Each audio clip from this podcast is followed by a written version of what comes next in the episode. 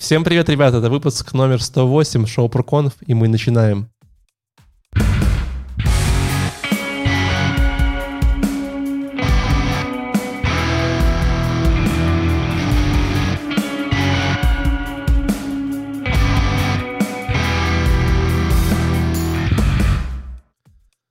Если вы каким-то э, интересным образом пришли к нам на шоу первый раз, то мы должны вам рассказать, что шоу про конф — это такое шоу, где э, непонятные айтишники врубают свет почему-то на балконе, а также э, делают обзоры на различные технические конференции.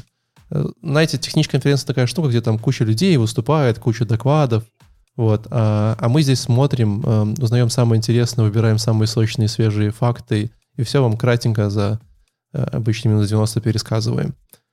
Сегодня э, у нас э, конференция под названием Юруко 2021, которая где, Леша, прошла? Ой, я даже не знаю, я даже не совсем понимаю, почему э, конференция по Руби называется Юруко, а не Нет, подожди, RubyConf. Где, где конференция приходит в 2021 году? В, в Европе, в Амстердаме. Ануайне, ануайне, да. потому что карантины, коронавирус, понимаешь? Поэтому вся конференция проходит онлайн, как и Ерука. Но когда Ерука не было, э, конференции, которая проходит в онлайне, она проходит, проходила в Европе. Вообще Ерука считается такой европейской Руби, э, Руби конференцией, довольно известной э, в наших Руби кругах. Сегодня с нами Леша, который вы уже слышали, который сменил да, всем привет, ребят. пятую конспиративную квартиру за эту неделю. Ты сейчас в каком городе, стране? Ой, слушай, это секрет, я а, не могу рассказывать. Понимаю, да, свои контракты позволяют э, так и делать. Вот. А, также э, вы, если смотрите нас э, онлайн или слушаете нас э, в четверг, что очень маловероятно, могли заметить, что у нас новые э, бэкграунд обои. И, и вообще Проконф немножко перехорошился в последнее время. Леш, как вообще так получается? Что, что случилось? Почему мы такие красивые стали? Ой, это, это благодаря прекрасной девушке-дизайнеру у нас теперь э, новый этот... Мы вообще хотели его к сотому подготовить, но... По 108 получилось. Ну, там, знаете, дедлайны, сроки. Вот. Да, все, все как в IT. Если эта девушка-дизайнер нас слушает, то эти аплодисменты специально для нее.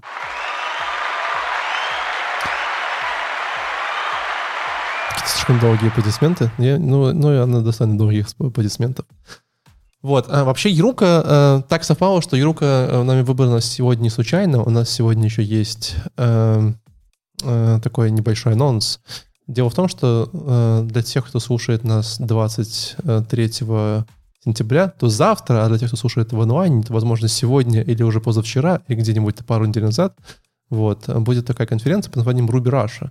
Это довольно известная Ruby-конференция в нашем э, э, СНГ рынке, российском рынке, вот этого рынке э, Ruby.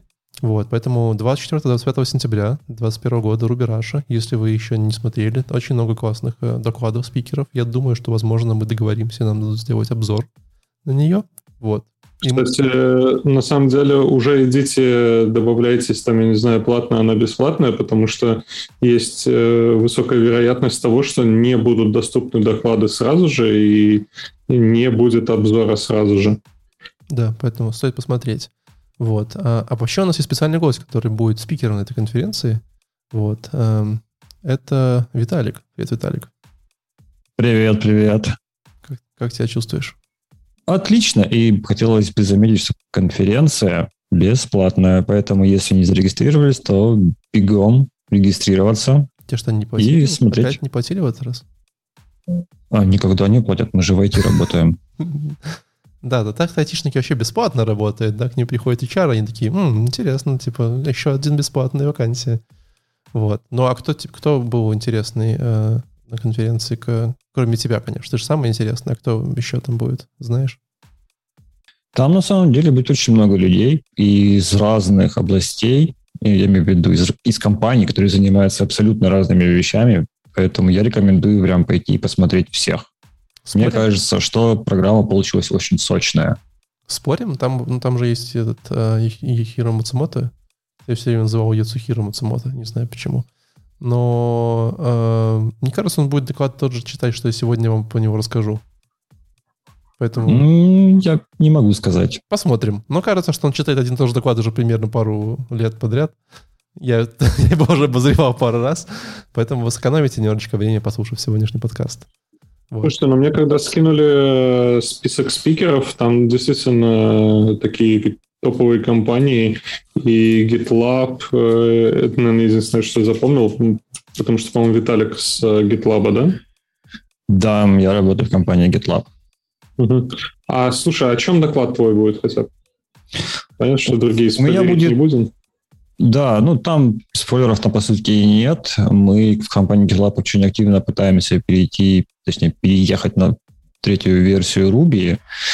И а, одной из а, крутых фичей, которые там сейчас будет, это как раз-таки типизация, ну, такая опциональная типизация. И мы пытаемся сейчас в качестве эксперимента использовать э, доступные подходы чтобы как-то эм, помочь нашим разработчикам. И вот как раз-таки про это я и буду рассказывать. Плюсы, минусы, как мы переезжали на Ruby 3.0, чтобы достать эту типизацию, чтобы ее использовать, и получилось ли у нас или нет. Ответ будет в докладе. Подожди, а mm. разве на 3.0 ты не просто пошел в 2.7, поменял на 3.0 и все, переехал? А, к сожалению, нет. Там есть breaking changes в самом языке. Ну, их там не так уж и много. А, но они есть, поэтому просто так поменять циферки, к сожалению, не получится. Вот, так всегда все сломали, как обычно. Ну, это же мажорный релиз, поэтому они могли делать все, что все что угодно. И у меня сегодня будет про эту тему целый доклад, собственно говоря, первый, поэтому мы об этом еще поговорим. Э, ну что, тогда поехали, собственно говоря. Вообще интересно, я так и не понял, э, вас тоже же все доклады какая-то представляла э, очень интересная девчонка, вот. А, и Еврук, она где проходит обычно? Я вот забыл. В Берлине? Нет? Виталий, помоги мне. Или все разные места? По-моему, оно в разных местах происходит. Я, к сожалению, не помню, потому что с этим э, условиями нынешними довольно сложно следить, где сейчас будет конференция, кроме онлайн. Ну, точнее, вспомнить. Такое ощущение, что онлайн был с нами уже года три. Да, есть такое, как будто мы никогда не, не, не выходили из дома. В принципе, кто-то родился, кто-то живу. Ну, кстати, был в Рот... Не, все время в разных местах, я ошибаюсь. В Роттердаме, в Софии, я помню, был точно. Вот. Ну, вот как раз, короче, прям э, спикер это вначале анонсил доклады, и прям был очень забавный, я от него кайфовал. А у нас, конечно же, первый мой доклад, открывающий, э, опять же, от Ицухира Мацумото, он же Мац, который говорит Beyond Ruby 3.0 я уже говорил, еще раз повторюсь, по-моему, эти слайды где-то я уже видел. Просто я не знаю почему. Вот, то есть как бы...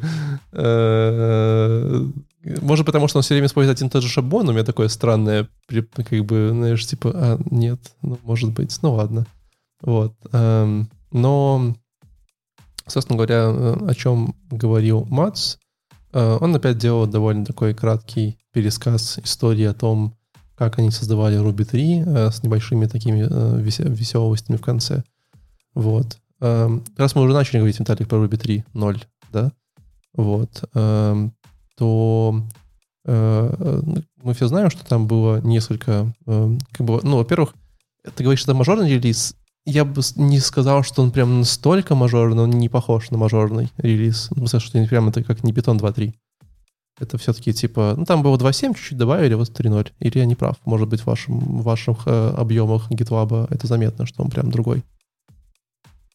А, нет, ну мы же знаем, что у нас в рубежном мире понятие мажорное, это не значит, что мы прям ломаем все, так как было э, с питоном 2.3 или еще что-нибудь. Э, скажем, в масштабах компании переезд заняло не так уж и много времени. Ну, не было ничего там такого критичного или сложного. Просто нужно было перепилить определенные куски кода под новый синтаксис там, или под определенные новые условия. Насколько я помню, не было никаких, ничего такого критичного, на чем бы мы вообще там, застопорились, и все. Ну, кроме одной вещи, которую я сказал в докладе. Но она не касается именно языка Ruby 3.0. Да, согласен. Согласен.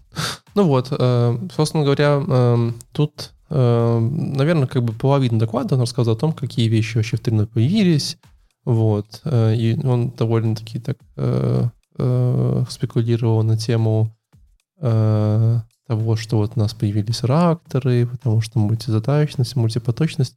Я, честно говоря, вот по поводу реакторов, кажется, когда они появлялись, я видел какое-то количество статей про них, и не уверен, что их так как-то вот сейчас вот в реальной жизни не используют, да, потому что они как бы призывали увеличить, ну, улучшить вашу производительность, перформанс, но я, я, я не видел больше нигде таких вещей, которые бы нашли им реальное применение, даже в каких-то веб-серверах и прочем. Вот. Э, Виталик? Слушай, а у меня, у меня вопрос такой есть. Давай. Что такое Нубский довольно-таки. Не, ну это вообще ну, как бы не обсуждается. Несколько раз. Да. да. Но вопрос немножечко о другом. Вот смотри, Ruby же это самый вообще прекрасный язык программирования на свете. Ну, после русского языка получается, да. Ну, то есть лучше Ruby только, только русский язык. А зачем а, обновлять то, что и так прекрасно? Ну, обновлять в плане добавлять фич или обновлять в плане, ну, то есть как бы прекрасно не значит там типа максимально идеально быстро. Есть всегда какие-то оптимизации, которые ты можешь делать, правильно? То есть как бы угу. история всегда такая. Плюс не забывай, что мир движется вперед, и э, там выходят какие-то новые технологии, новые подходы, и там новое железо, и тебе нужно как-то типа обновлять э, в той технологии, чтобы она как-то следовала за все этими э, там подходами, идеями, да. Плюс большая часть обновлений в Ruby сейчас, я бы сказал, это не то, что прямо давайте придумаем такую фичу и впилим ее, да. Это какая-то маленькая часть. На самом деле больш, много больших компаний, которые сейчас используют Ruby каждый день. И они прям, ну, огромные, типа там, знаешь, GitHub, Shopify, GitLab, это прям они сталкиваются с какими-то проблемами, задачами, и они, соответственно, как бы путем оптимизации каких-то вещей, они, ну, деньги экономят. Да, типа впилили какие-то штуки, стало меньше серверов, стало меньше тратиться денег. Наверное, такой один из больших драйверов. Может, какие-то еще есть такого-то идеи? Или все правда? Виталик? А, и да, и нет, на самом деле. Допустим, самым главным преимуществом, почему мы хотим именно Ruby 3.0, это те самые пресловутые известные оптимизации CPU и потребление памяти, которые как раз-таки очень, очень важны нам. Потому что, а, как уже было сказано, что мы можем уменьшить использование CPU, мы можем уменьшить потребление памяти, за счет этого мы можем использовать меньше железа, меньше ресурсов, и получим больше, ну, скажем, не будем тратить столько денег на нашу инфраструктуру, которая есть сейчас у нас. В основном, да. Вот. Но опять же, тут у меня будет несколько докладов по этому поводу. Вот. Плюс, как бы, ну, какие-то фишечки добавляются, да, то есть Ruby, он очень достаточно мультипаразитный язык, и вот то, что добавили в 3.0, достаточно прикольная история, это паттерн матчинг, э, такая очень функциональная вещь, где ты, знаешь, типа пишешь какие-то там паттерны, такой, знаешь, в, в свече, в кейс-ифе, и ты можешь там как-то это все матчить. Это реально довольно интересная фича. Я э, честно, до сих пор ни разу не использовал в продакшене. Но это просто потому, что как бы я про нее знаю, но она как бы не кажется не в моем оперативном наборе каких-то таких вещей, типа, э, ну, типа наборе инструментов. Плюс она работает только в 2.7 с флагом, да, если я правильно помню, в 3 уже без флага. То есть она прям супер свежая. Хотя потенциально она может достаточно неплохо твой код э, сделать еще лучше и более лаконичным. Вот. Ну, там еще мелочей накидали, типа супер маленьких синтаксических.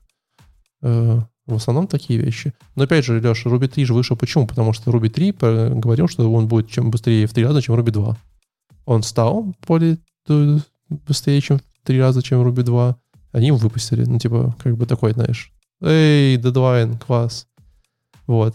И об этом, кстати, Мац очень прикольно рассказывал. Э, как бы вообще вот эта вот вся история с быстрее, это очень смешная штука, да?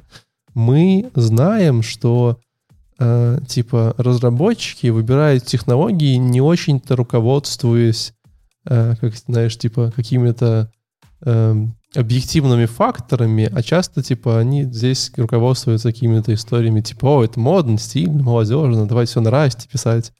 Вот. Э, вот буквально у меня недавно был разговор с одним из стартапов, которые говорили, типа, вот у нас там, там система, там какие-то, знаешь, там что-то там страховки, healthcare, что-то, короче, такое сложное. Вот у нас есть три месяца, чтобы написать там огромную систему. Я так прикидываю в голове, думаю, ну, типа, три месяца на рельсах напишем. И потом они приходят, говорят, типа, не, нет, вот мы решили на там точно будет все быстрее. Вот, и ты такой, э, ну, типа, так как бы нет, не будет. То есть, как бы, если три месяца на рейсах напишешь, да, то на никогда не напишешь за три месяца. Даже, типа, вот, ну, никак.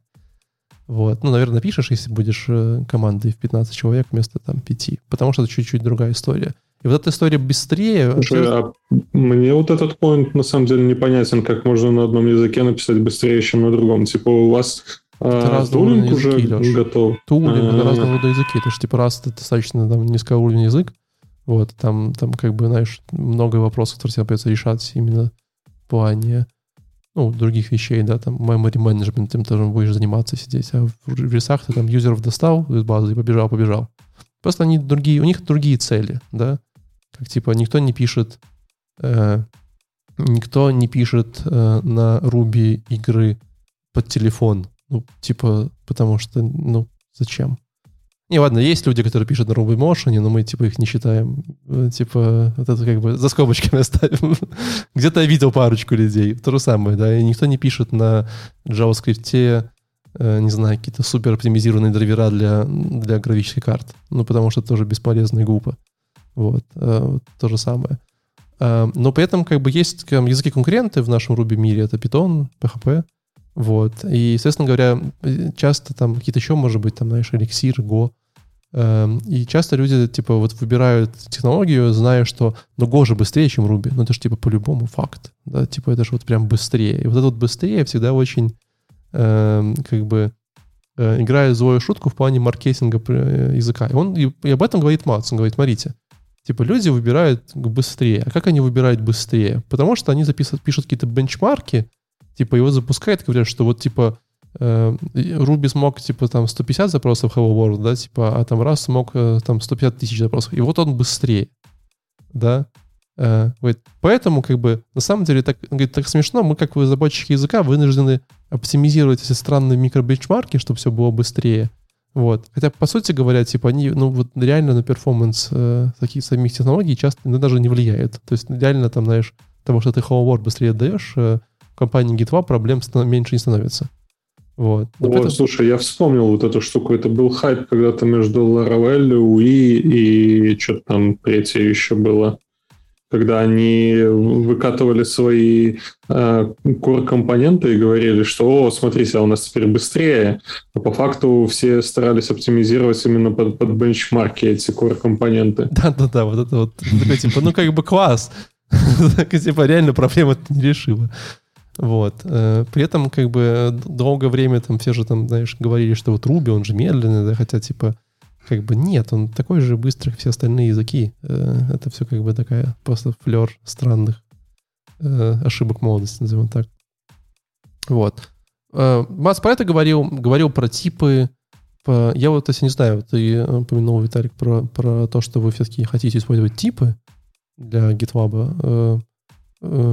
Мне кажется, ты третий человек в моей жизни, который типа, хоть, типа точно хочет использовать. Хочет, в смысле, хочет, многие хотят, да, но типа вот это вот история сейчас профит versus э, типа количество врачных ресурсов, кажется, для типов не очень э, бьется по ресурсам. Скажи, пожалуйста, подробнее, как это у вас происходит. Тут нужно задать в первую очередь вопрос, а зачем вообще нужны типы? То есть какую задачу вы хотите при помощи них решить? То есть и зачастую я слышу ответ, ну как зачем? Ну, чтобы мы могли знать, что вот мы сейчас вызовем там, этот метод и обратно там получим не строку, а число. Или что этот метод принимает там строку и число. И тогда я создаю следующий вопрос. Зачем вы тогда выбрали язык динамической типизации? Возьмите какой-нибудь там .NET, например, если вы так хотите решать ваши проблемы с типами. Потому что на мой взгляд, э, использование вот такого, такой типизации в Ruby, которая нам сейчас появилась у нас в Ruby 3 RBS, она решает проблемы немного другого характера. Ее задача все-таки хоть как-то, э, скажем, снизить порог входа или ускорить э, вхождение разработчика или кого-то там ни было, именно вот в суть задачи, чтобы он мог быстро ловить, быстро переходить, перемещаться по кодовой базе и очень быстро понимать, где что происходит, где что ему возвращается, и чтобы он, получается, очень быстро делал, вот как раз таки, возвращаясь к вопросу по скорости, что процесс разработки стал еще быстрее, но не замедлял именно саму разработку, вот именно, точнее, написание кода. Потому что... Я тут хочу пошутить, что если хотите быстро печататься по кодовой базе, может, вам просто Vim надо подучить. Типа, вообще убирая, Но... убирая мышку, можете быстрее перемещаться по кодовой базе. Да, то есть просто я говорю, я веду к тому, что тут нужно понять, зачем вам, какую проблему вы хотите решить при помощи типа. Да какой вы решаете? Исходя... Мне интересно, какую вы, понятно. Я раз... Каждый, кто-то бюджет ну, хочет да. на разработку, тоже проблема. А Нет, вы? мы хотим просто решить эту проблему, потому что у нас кодовая база очень большая. У нас один большой монолит. Иногда довольно сложно понять, где, что, откуда приходит. Или вот у нас тут есть сервис, а что там нужно передать, что нужно там а, вызвать там или еще что-нибудь. И на это тратится очень много времени, получается, на вот вхождение в этот контекст, то есть понять, где у тебя что лежит, где у тебя что вызывается. И, и наша задача ускорить именно вот эту часть процесса. Не ускорить процесс написания кода, потому что э, мы считаем, что тесты, как говорится, тесты всему голова, и если есть хорошее покрытие тестами, то типы, по сути, вам уже не нужны. По сути, да. Вот у, нас, э, у нас такой подход. Как-то я не совсем согласен, что если тесты есть, то типы не нужны. Ну, типа быстрее позволяют тебе найти ошибку, чем тесты. О, не, Леш, у вас просто тестов нет нормальных на фронтенде, прости. Типа там, там, там, там реально, как ни крути, все равно какое-то говно получается. На, бэк, на бэкэнде просто типа реально можно взять хороший тест который прям вот вообще отличный. Нет, так это понятно, что ты можешь написать э, тест, но ты, типа, когда ты разрабатываешь, тебе быстрее понять, э, что ошибка произошла, типы позволяют. То есть ты же тесты... Ну, понятно, что можно вначале тест написать, Ошибка, потом под него реализацию. Где? Можно вопрос? В, в коде в твоем. Ты, ты ошибся. Ты ошибся в коде? Э, да, смысле, ну ты, ты ожидаешь... Опечатался да, в букву Да, да, да, опечатался, ну не букву неправильно. Ты передаешь number, ожидаешь string. Да вот, мне кажется, это вот, вот высосанный из пальца предел. Когда ты ожидаешь string или number, ты, блин, ну, ты, реально ты сейчас, видишь, что ты хочешь. Я ты всегда, я, у меня нет такого. прям рушишь. Да прям вот нет у меня такого, что я ожидаю здесь стринга, получаю number, вот сижу и жду. Не, там, ну, типа... а, когда, а когда application большой, ну ты же можешь так, там типа, забыть что-то. Иду что в репо, вот смотрю, что там приходит. Типа в репре получаю стригу, вижу, что получаю строку, а тут строки приходят. Я понял. Иногда не строки, иногда документацию читаю, понимаешь? Ну типа реально, ну редко такое, что я такой получил число. Ну, ну нет. Ну как бы это высосано из пальца чаще всего. Ну, слушай, сейчас э, весь фронтенд живет на вот этой парадигме, что мы втаскиваем TypeScript для того, чтобы было все безопасно, для того, чтобы можно было раньше понять, где, в каком месте ошибка происходит, и быстрее деливерить э, всякие фичи. И для того, чтобы все понимали, что вот эту э, функцию добавили, эта функция работает у нас с моделью пользователя. У пользователя такие-то, такие-то поля, и мы ну, как бы быстро взаимодействуем с ним. Там, а, а как э, Виталик сказал, автоподсветка, там, так это а, другой вопрос. и прочее. Да, это другой вопрос. Типа, ну, тут вопрос, знаешь, всегда спорный. То есть никто не померил уже в этом мире, типа, э, сколько времени ты тратишь на то, чтобы прописать типы для юзера, что какие у него поля, и сколько времени ты тратишь, чтобы понять, какие поля у юзера, если нет, нет полей, да, типа, разные вещи. Абсолютно. То есть Блин, можно ну, вот класс пойти сейчас... почитать, и там есть хороший дизайн, ты можешь глазами это все увидеть быстро. Я писал а, на типах какое-то время. Сейчас пишу без типов, да, и ну, я вижу этот профит. То есть я там тратил на 5 минут больше для того, чтобы тайпинги какие-то писать, но в итоге у меня получалось быстрее реализовывать дальше код. То есть мне не надо было там держать все в голове, что вот здесь вот там number, string, там возвращаться к документации, читать, там еще что-то, раскуривать чужой код. То есть я вот пишу функцию, мне сразу подсвечивает здесь number, здесь string, здесь пользователь, и дальше пишешь. То есть, ну, выглядит как вообще просто логично быстрее. А когда вот сейчас вот просто JS пишу без э, типов, ну, у меня прям страх есть. Типа, вот я сейчас э, пушну это все, а оно реально будет работать. Может быть, кто-то в коде дальше мою функцию по-другому использует. Может быть, даже я сам уже там спустя неделю использую функцию эту по-другому и забыл, что там нужно туда передать string, а не number. Или у меня случайно совершенно number конвертится в string лоб и все. Ну, и вот тут нужны как раз-таки тесты. Я писал в TypeScript, писал на чистом JavaScript, и я, к сожалению, не фанат TypeScript, я противник его. Я, я 15 минут и есть. больше писаться на чистом. Но, опять же, это все просто упирается в тесты. На мой взгляд, ну, у меня иногда проскакивают довольно критичные мысли, но мне кажется, что когда разработчик пишет на языке, э, когда, точнее, он пишет на TypeScript или вот на языке с типизацией, он зачастую э, перестает заботиться, э, скажем, не знаю, там, о, о качестве этого кода. То есть он считает, что типы его, его просто спасут. К сожалению, это зачастую не так, и типы могут ударить тебя в ответ. Ладно, если возвращаясь в, типах, да. в типах в Ruby, да, а, то есть, ну, просто как бы написать на все приложение с нуля а, как бы явно нет, это такой, это такой инкрементальный процесс. А текущий тулинг поддерживает все типы в Ruby? В смысле, SourGraph умеет делать такие постановочки, там, это все такое, или нет? К сожалению, ну, ну, скажем так, SoloGraph отлично работает, когда проект маленький. Если пытаться запустить SoloGraph, допустим, на кодовой базе размера GitLab, он, он, он умирает. Okay. И он, то есть ты сидишь. То есть я просто вообще такой человек, что у меня везде автокомплит вообще выключен. Я его вообще не использую. Я считаю, что он просто мешает. И до этого я пытался... Я периодически, бывает, запускаю SolarRAF, чтобы посмотреть, а вдруг там что-то починили, вдруг что-то потыкали там или еще что-нибудь, и стало лучше. Ну, то есть и я его запускаю на GitLab, там куда-то захожу в какой-нибудь файлик, и вот, ну, сейчас мы посмотрим, стало ли лучше. Тыкаю автокомплит, и все, он умирает. Он сидит там 5, 6, 7 минут, думает, и потом мне выдает вообще полную ахинею. Но я не виню в этом э, там, разработчиков гема этого SolarGraph, потому что я отчасти понимаю, насколько сложно сделать нормальный автокомплит для вот такого языка, допустим, как Ruby. Угу.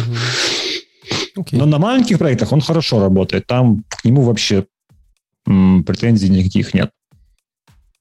Прикольно. Ну, то есть вы пишете тест-типы, но, по сути, в GitLab вы их использовать не сильно сможете в ближайшей перспективе. Может, вы, что, что? Может, вы SourGraph допишете просто, нет? Что вам, что вам там стоит? Вот. Э, на, перепишем на C. Или на Rust. Было бы хорошо. Ладно. Да. Ладно. Эм, что еще поговорили? Поговорили про что было. Мне кажется, что э, вот у Матцев чуть ли не в каждом в докладе, ну, кажется, втором точно есть, есть мысли про типа, а вот помните Python 2, а потом Python 3, и все там ругались 10 лет, а мы такого не сделали. Вот. Я просто все время на этим наблюдаю, такой, все уже, ну хватит, все поговорили. Да, там была ошибка на них все время показывать. Э, возможно, это такие, знаешь, э, вьетнамские флешбеки у него, знаешь, типа что-то такое. Причем Мац в этом накладе потроллил питон. Он говорит, «Э, вот недавно был питон конф какой-то, который Леша, конечно, потом добавит там посмотреть. Вот. И он говорит, что пришел Гвидо и сказал, что мы понимаем, что питон очень важный из-за программирования, поэтому мы сделаем его в пять раз быстрее за 4 года. Что, в принципе, звучит уже как бы как не очень реалистичная идея. Ну, типа, насколько... Ну, весь вопрос, насколько у вас медленный язык программирования, что вы можете сделать его за 5, 5 раз быстрее за 4 года? Ну, типа, как бы, как? Come on. Ну, то есть он сейчас работает на 20%, на, на 25%. Вот. Э, как бы даже если, наверное, сделать его компилируемым, в 5 раз все равно вряд ли будет работать быстрее. Вот. Э, Слушай, ну сейчас вот же кремний добавили в MacBook э, за 4 года, еще что-нибудь добавят, и будет в 5 раз быстрее. Кремний добавили в MacBook, в смысле в корпус, они стали не, не просто алюминиевые. Вот. Ну просто это, каждый год 50% ускорения. Мы тут типа... Сколько мы Ruby 2-3 раза ускоряли? Наверное, лет 7. Где-то да, что-то около. Да, тут 4 года в 5, ну как бы окей.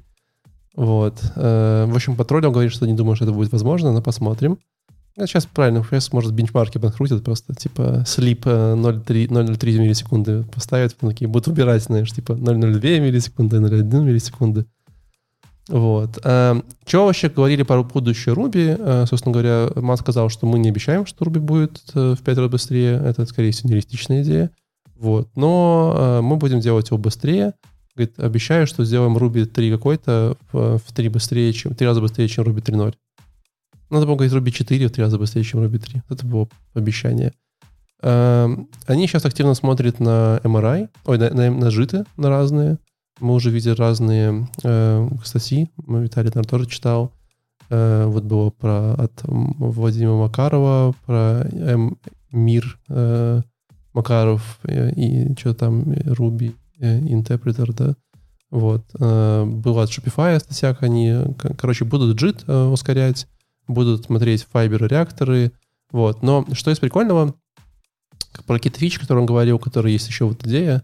Вот. Первая фича — это атрибуты, вот, как в Java, что-то типа такого. Ну, условно говоря, ты сейчас можешь писать, допустим, private метод private, а можешь написать как, решеточка в квадратных скобках private, и это будет типа как атрибут метода, который типа сделает его приватным. Или frozen. Или, допустим, можно сделать его будет э, как э, типа вази воузинга такого, знаешь, типа как собака сваш сваш. Как, как, как, э, как это называется? Я забыл. Скажи мне, Тарик. Ну, ты понял, да. Собака переменная а. или, или равно. В смысле, memorializable. Вот такая. А, да, да. Вот. Вот они думают, возможно, такую штуку э, привести. Это все на этапе обсуждения, там говорит, все такое. Такое метапрограммирование на минималках. А вторая история, которую он проговорил, и мне кажется, она довольно прикольная, это идея про переделывание э, require, есть импорта библиотек. Потому что сейчас в Ruby, получается, если ты написал require, то это во всем Ruby теперь все есть. Все это видят, все такое. То есть нет изоляции require, нет изоляции всего. Вроде там есть штука под названием, как она называется. Есть какой-то механизм, который может, вот это, когда ты импортируешь библиотеку, как бы ограничить ее namespace. Э, не помню, как это называется. Но суть в том, что как бы идея была бы прикольно сделать как в условной ноде, когда ты делаешь именно импорт, вот там, знаешь, что-то откуда-то. Это позволяет тебе достаточно неплохо оптимизировать э, загрузку там приложения, библиотек и прочее. Вот. Э, то, что вроде пообещал. Э, все на самом деле. По крайней мере, вот этих двух последних пунктов я еще нигде не слышал. Кажется, это такое новиночки э, нашего городка. Вот. Так что ожидаем, пока обсудят, говорят, не обсудят. Э, едем дальше. Я Виталику, mm-hmm. я Виталику просто сразу, сразу про, после Мацумото добавил второго Мацумото, ну, чтобы всех Мацумото а. прошли. Вот, и как бы и уже забыли. Вот. Самое смешное, что они же не братья. Я все время задумывался этим вопросом, но нет. Типа есть э, э Яцухир Мацумото и Сатары Мацумото, и они не братья. Просто Мацумото mm-hmm. это как типа, как Иванов получается. Виталий, что у тебя было в докладе? Да, это был доклад про, наверное, одну из болей, которые можно тут озвучить, когда мы разговаривали про динамику э, против статики. Это вот как раз-таки автокомплиты, это все, что у нас есть в привычных наших IDE, в языках с нормальной типизацией, ой, статической типизацией. А, он рассказывал как раз таки, то есть это, а, а, если правильно помню его имя, он Сутару Мацумото. Это один из разработчиков Стипа, это инструмент, который входит в тулинг как раз таки Ruby 3.0, связанный с типизацией, который работает э, с RBS и всем остальным. То есть что это такое? Это, по сути, language сервер. Для, сейчас есть реализация для Visual Studio Code. Я знаю, есть для Emacs. Эм, для Vim, не знаю, думаю, ну, скорее всего, тоже... Это тоже language сервер, правильно? Да, SolarGraph э, это тоже language сервер, и он как раз-таки в докладе он упоминает разницу между с типом и SolarGraph. То есть в чем... Да, и это был Lightning Talk, то есть там буквально он очень коротенечко рассказывал, Э, он рассказывал о том, что они используют просто разные подходы SolarGraph и Steep. Э, самое главное отличие в том, что SolarGraph, он прямо в режиме реального времени извлекает или пытается извлечь информацию из вашего Ruby кода. И на основании этого он делает вам автокомплит. Steep и его language сервер, который входит в него, он работает немного иначе. Он полагается, то есть он не извлекает информацию вообще. И он работает только с, получается, с э, кодом, который описан гипами уже при помощи RBS, который у нас есть, начиная там, ну, можно потыкать, потрогать, начиная с версии 2.7, если я правильно помню.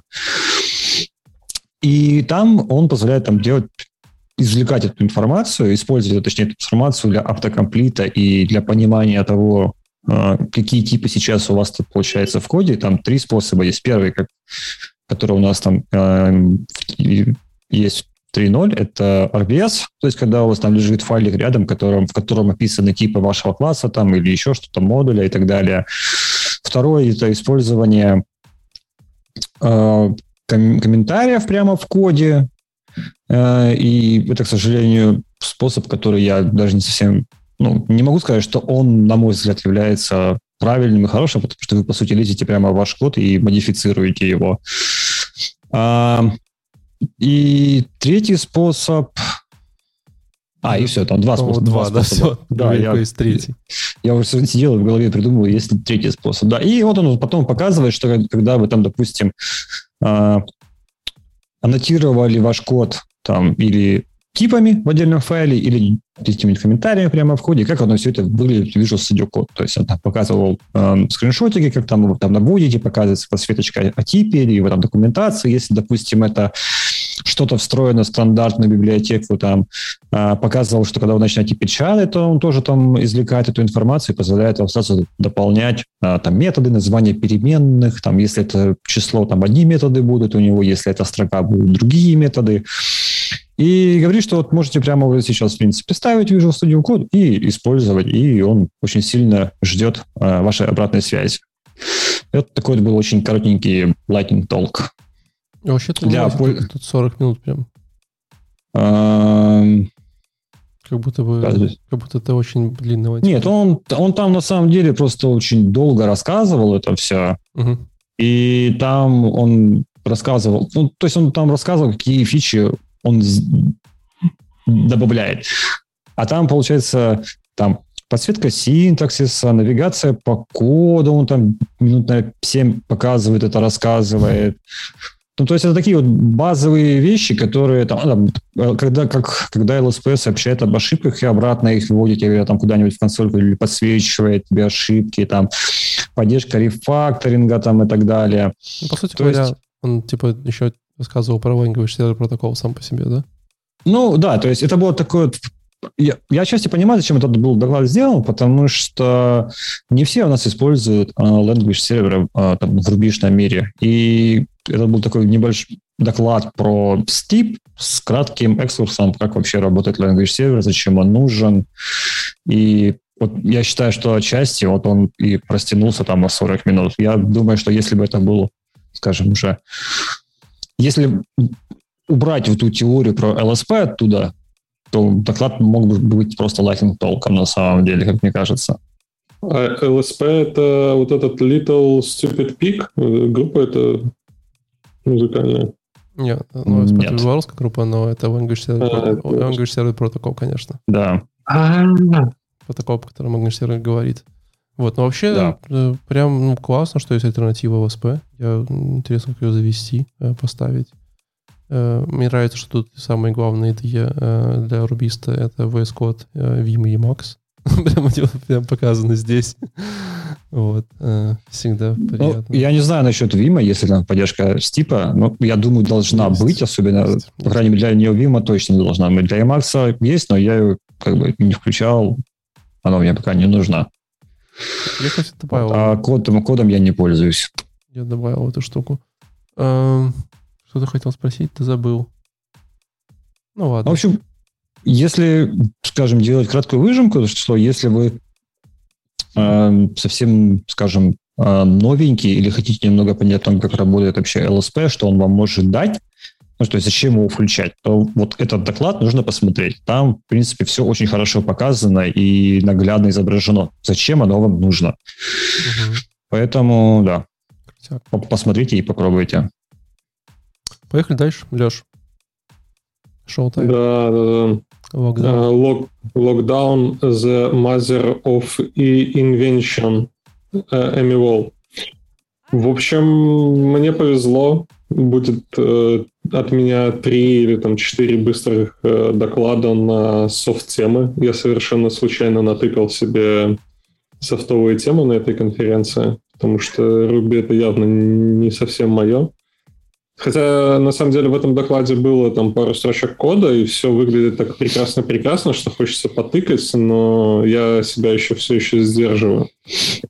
А, на самом деле, доклад такой какой-то мутный. Ну, видно, что пытались добить какими-то софтовыми темами конференцию, и вот, ну, локдаун. Все понимают, что локдаун э, в Европе это сейчас э, такая серьезная мера, и мы все даже не в Европе, а там и в СНГ, и в Америке сидим э, дома, работаем с дома, и мы постоянно сталкиваемся с какими-то проблемами. Э, например, вот первая проблема, которую она описала, это то, что она со своим э, партнером э, живет в одной квартире, не знаю, сколько там комнат, но они работают в одном пространстве.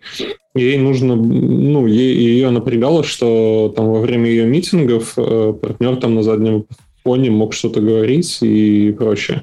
И ей хотелось каким-то образом отправлять уведомления э, партнеру о том, что типа вот э, у меня сейчас митинг, пожалуйста, там будь тише.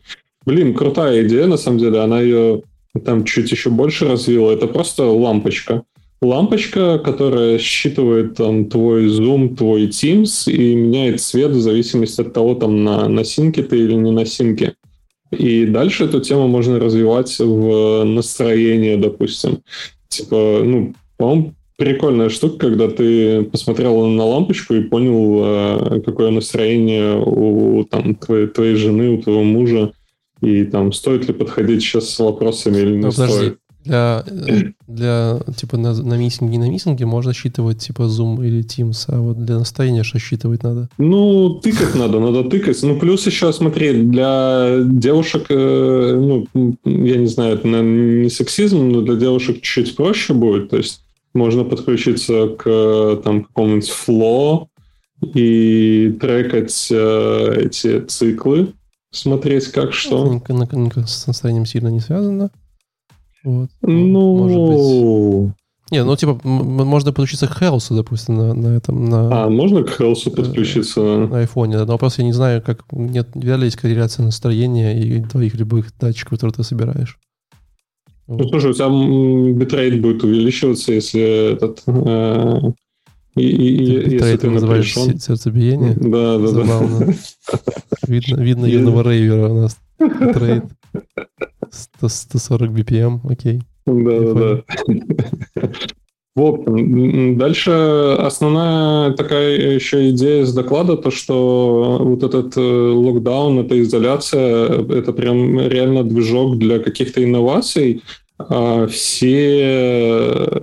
Первое, что она отметила, это где-то вышла статья с GitHub о том, что в 2020 году намного больше людей э, и намного больше контрибьютов в open source – то есть люди стали сидеть дома и стали больше контрибьютить в open source, и также увеличился контрибьют по выходным. То есть, ну, делать а ничего, сидишь... Ну, это правда? Ваши данные подтверждают? Что, люди стали больше контрибьютить? В open source угу. в 2020 году. А, ну, наши репорты об ошибках, да, подтверждают это. Репорты об ошибках. То есть люди начали больше ошибаться и больше контрибьютить в open source. Э, на самом деле, да. Э, я не скажу, что э, люди стали больше контрибьютить в open source, люди стали реально больше работать. То есть вот это та самая основная проблема, что когда люди работают из дома, люди, которые привыкли работать до этого в офисе, им становится сложно разделять рабочую и домашние смены. И они начинают просто перерабатывать, и потом все скатывается в, скажем, еще популярную тему выгорания. И, допустим, у нас в компании, а, как мы решили с этим бороться, мы стали просто делать больше выходных. То есть там чуть ли не каждую неделю мы делаем, говорим, все, в эту пятницу мы не работаем. Все, никому не работать. Просто для того, чтобы люди эм, не выгорали и меньше работали, и больше там, проводили время с семьей и все остальное. Ну, такой, типа, знаешь, слушай, для... не, знаешь, такой, типа, ребята, в эту пятницу мы не работаем. Это такой чувак сидит за столом в однушке такой. А чем мы будем заниматься? Пойду поконтрибьючу open source. И такой, знаешь, типа, я взял на работу. То есть такие, знаешь, такие менеджеры такие, блин, ну что мы, зачем мы это сделали? Ну, кстати, хороший поинт, то, что реально от выгорания спасает э, сменить домен, Ну, то есть ты можешь там а, основное рабочее время контрибьютить там в, работу, но там, допустим, после 8 часов ты контрибьютишь там в open source, свои подпроекты какие-то. И вот эта смена домена, она тебе позволяет э, ну, не выгорать так быстро. Понятное дело, что это все равно выгорание, это как код, он и есть код, но типа этот процесс медленнее происходит. Ну, это, опять же, у каждого человека свое, то есть это чисто из моего experience а. Э, что так как бы медленнее наступает выгорание. Ну, кстати, э, этот point тоже с э, доклада, и действительно очень сложно переключаться между работой и домом.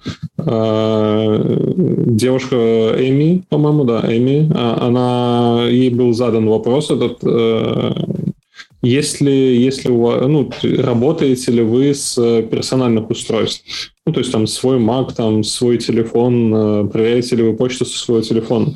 Она пытается разделять это, то есть она не устанавливает на там, персональный телефон там, почту и прочее, но все равно не всегда получается. Ну, то есть она стремится к этому. А я вот даже не знаю, я сейчас э, новый проект, новая компания, я тоже думаю попробовать такую штуку, э, не заводить э, персональные аккаунты на рабочей машине, а на домашней машине заводить рабочие. Но я не знаю, мне все равно всегда хочется быть на, на контакте, всегда хочется там быстро подсаппортить кого-то, и поэтому вот даже не знаю, как, как, как к этому поинту относиться. Понятно, что действительно разделение вот это, когда ты опускаешь руки и выходишь, оно очень сложное. То есть здесь надо там отдельная комната себе, там отдельный какой-то workspace, там, я не знаю, где ты вышел и все, и ты понимаешь, что ты ушел с этого. А у меня, допустим, чекпоинты — это э, кальяны. Колян покурил, на работу пришел, Колян покурил, с работы ушел. Все, как бы... Нормально. Все класс. И, и здоровье да. поправил. Не, контекст свечи очень важная история, я прям соглашусь. Вот типа как-то, о, у нас новый участник подкаста, привет, здравствуйте. Реально кошка мерзнет, поэтому вы ее дома одеваете. Да, он мерзнет. Блин, бедняга. Поэтому, мы, поэтому мы ходим по модным бутикам и покупаем ему шмотки. Класс. Хорош. Я себе не люблю покупать шмотки, еще если покупал коту и, наверное, кончился. Слушай, ну... Слушай, ну, а, а есть какие-то вот у тебя конкретные примеры, как, как ты разделяешь? Ну, вот я смотрю, у тебя закрытая комната, но там, судя по всему, сзади комод, и, может быть, это твой личный комод, и поэтому это твоя персональная какая-то комната, или это действительно кабинет? Вот прямо отдельная комната для меня лучше всего работает. Вот типа вот пространство, mm-hmm. куда ты ходишь работать. Ты там ничего не делаешь, ты работаешь там. Э, когда не работаешь, ты в этой комнате не находишься. Э, смотришь сериалы, работаешь над open source проектами, вот это хобби ты делаешь в других местах. Ну, на самом деле, это же point э, в сторону оплаты, в сторону как это ну, называется, компенсации от компании. Э, как-то я, я видел одной, у одной компании были вопросы, типа вот мы сейчас на удаленку ушли, и будете ли вы нам оплачивать электричество, воду, там, заказывать еду дальше домой. А, но, допустим, вот отдельная комната, это же реально point. Ну, то есть это реально то, что нужно. То есть если вот до этого не, не хватало там однокомнатной, двухкомнатной, то сейчас надо три комнаты. Да не, Леша, кажется, свои фишечки, не обязательно. Кто-то же там просто не у всех же есть два ребенка, из, из которых одному три года, а другому два месяца. И без отдельной комнаты это было просто как минимум физически тяжело. Ну, да. Вот. Так, возвращаясь к докладу, еще про то, что это время к инновациям, она начала, поспрашивала у своих друзей, действительно, очень многие начали заниматься своими какими-то пэт-проектами. А, она привела какие-то идеи для пэт-проектов, которые вот у нее вокруг. Это, допустим, там парень, а, ну, точнее, даже не парень, а человек пишет приложение, которое подсказывает, э, где купить дешевле альбом, подписываться на нотификации от артиста, там, что вышли альбомы какие-то и прочее. А также было две игрушки, причем, по-моему, обе консольные. Я не понял их смысл особо, но как бы забавно. То есть люди э, э, контрибьютят в игрушки. У него там даже, кстати, в процентах было, что э, больше всего 47%, по-моему. Блин, а я забыл, во что... Кон... А, в, Productivity Tools. Да, Productivity Tools, которые позволяют там все улучшить как-то. То есть а, а, даже она тоже попыталась, сразу же подумала о том, что ей нужен какой-то таск-трекер, какой-то там таск-менеджер, который бы ей задачи описывал. Дальше 11% в игрушке, 11% в еще что-то. Если у тебя есть эта табличка, you are welcome. Да не важно. Какие-то проценты. Ну, да. Ну, это, это причем не официальная статистика, это просто сделана статистика на основе ее окружения. Поэтому, да, такое не make sense. Как там Twitter-driven research? Да, да, да. А еще intelligent система для написания кода кто-то пилит. Ну, окей. А, и типсы для удаленки что помогает, э, что улучшает процессы удаленки. Блин, прям не хочется останавливаться, но мне кажется, это важно. Мы в миллионный раз э, говорим о том, что это коммуникация, нужно коммуницировать. Там кто бы ни говорил, что все вот эти, э, как они там называются, менеджмент, флоу, все это ерунда, короче. Сейчас в удаленке, по-моему, это самый must-have. Э, постоянно conversation, постоянно э, с кем-то пообщаться, э, переговорить, чтобы все знали. Дальше парное программирование. Раньше мы могли подойти к кому-то за компьютер, там, посмотреть, что как реализовано, спросить, что как происходит. Теперь это все перетекает в парное программирование. Был задан ей вопрос, типа, вы какой-то тулинг уже для себя определили. А Turple Прям можете загуглить T-U-P-L-E. А, это какой-то инструмент для парного программирования, но выглядит как только для macOS, или он мне подсветил только для macOS, но какая-то там прикольная штука. А, дальше отправлять сообщение в группу. А можно, а, добавлю? Давай. А что ты муксы расшаренные сессии, э, типа, не работает уже? Э, конец, э, тег конец задрота, можем нажать дальше. Блин, я не понял, ну ладно. Главное, чтобы я понял Виталик и, и еще два слушателя, которые, которые поняли меня. Ну окей. А, отправлять сообщение в группу, ну, здесь, я не знаю, такой спорный момент. Э, очень многих э, триггерит, когда ты в группе получаешь там сообщение, там у тебя и менеджер, и еще кто-то, а ты получаешь сообщение там о какой-то там функции, о коде. Ну, мне кажется, эти моменты стоит разделять, но все равно стоит объединяться в группы по, там, по технологиям, по, на проекте, в группы по там, не знаю, по задаче и прочее, и общаться именно в, в таких групповых чатах. А у них также есть комната, куда может зайти любой и сказать привет. Ну, это вот прям в зуме ты влетаешь, и там куча народа, и ты там привет-привет, и, и расходитесь. Я вот а... вначале подумал об этой идее, что это, в принципе, прикольная идея, а потом подумал, что, типа, через два дня в этой комнате никогда никого не будет. Да, мне, мне тоже так кажется. Будут, будут, будут. Да, всегда есть люди. Да. У нас тоже есть такая штука, называется uh, social call, и есть еще, ну, они обычно social call есть внутри команды именно, то есть в определенное время, там, раз в неделю, допустим, да, сидишь и трепаешься обо всем с командой. Mm. Как у тебя там с ковидом, как у тебя с ковидом. Там, ну, именно. Только об этом трепаешься. Ну, это потому что довольно популярная тема. То есть там самое главное такое правила, давайте не будем говорить про работу. И есть еще э, такие же созвоны там под каждый, скажем, под каждый регион, то есть там Америка, Европа, Азия, где может залететь любой прямо вот на созвон и просто тоже поболтать на отвлеченные темы. И на самом деле, сколько раз я влетал, там всегда кто-то есть. И не просто там два человека или кто-то один сидит ждет другого кого-нибудь такого же залетного, а там 7, 8, 10, 20, 30 человек бывает сидит, то есть это... Вот. Это, типа, это, это типа какой-то запланированный ивент или это типа постоянный? Постоянный, то есть он есть в календаре, он повторяется там каждую, там, не знаю, э, каждый день повторяется, и вот можно просто залететь до А, ну это, после, ну, потому что это не комната, которая болтается, и в нее можно зайти. Это типа все-таки все, можно там с трех до пяти заходить вот сюда, и можно там смотреть, да?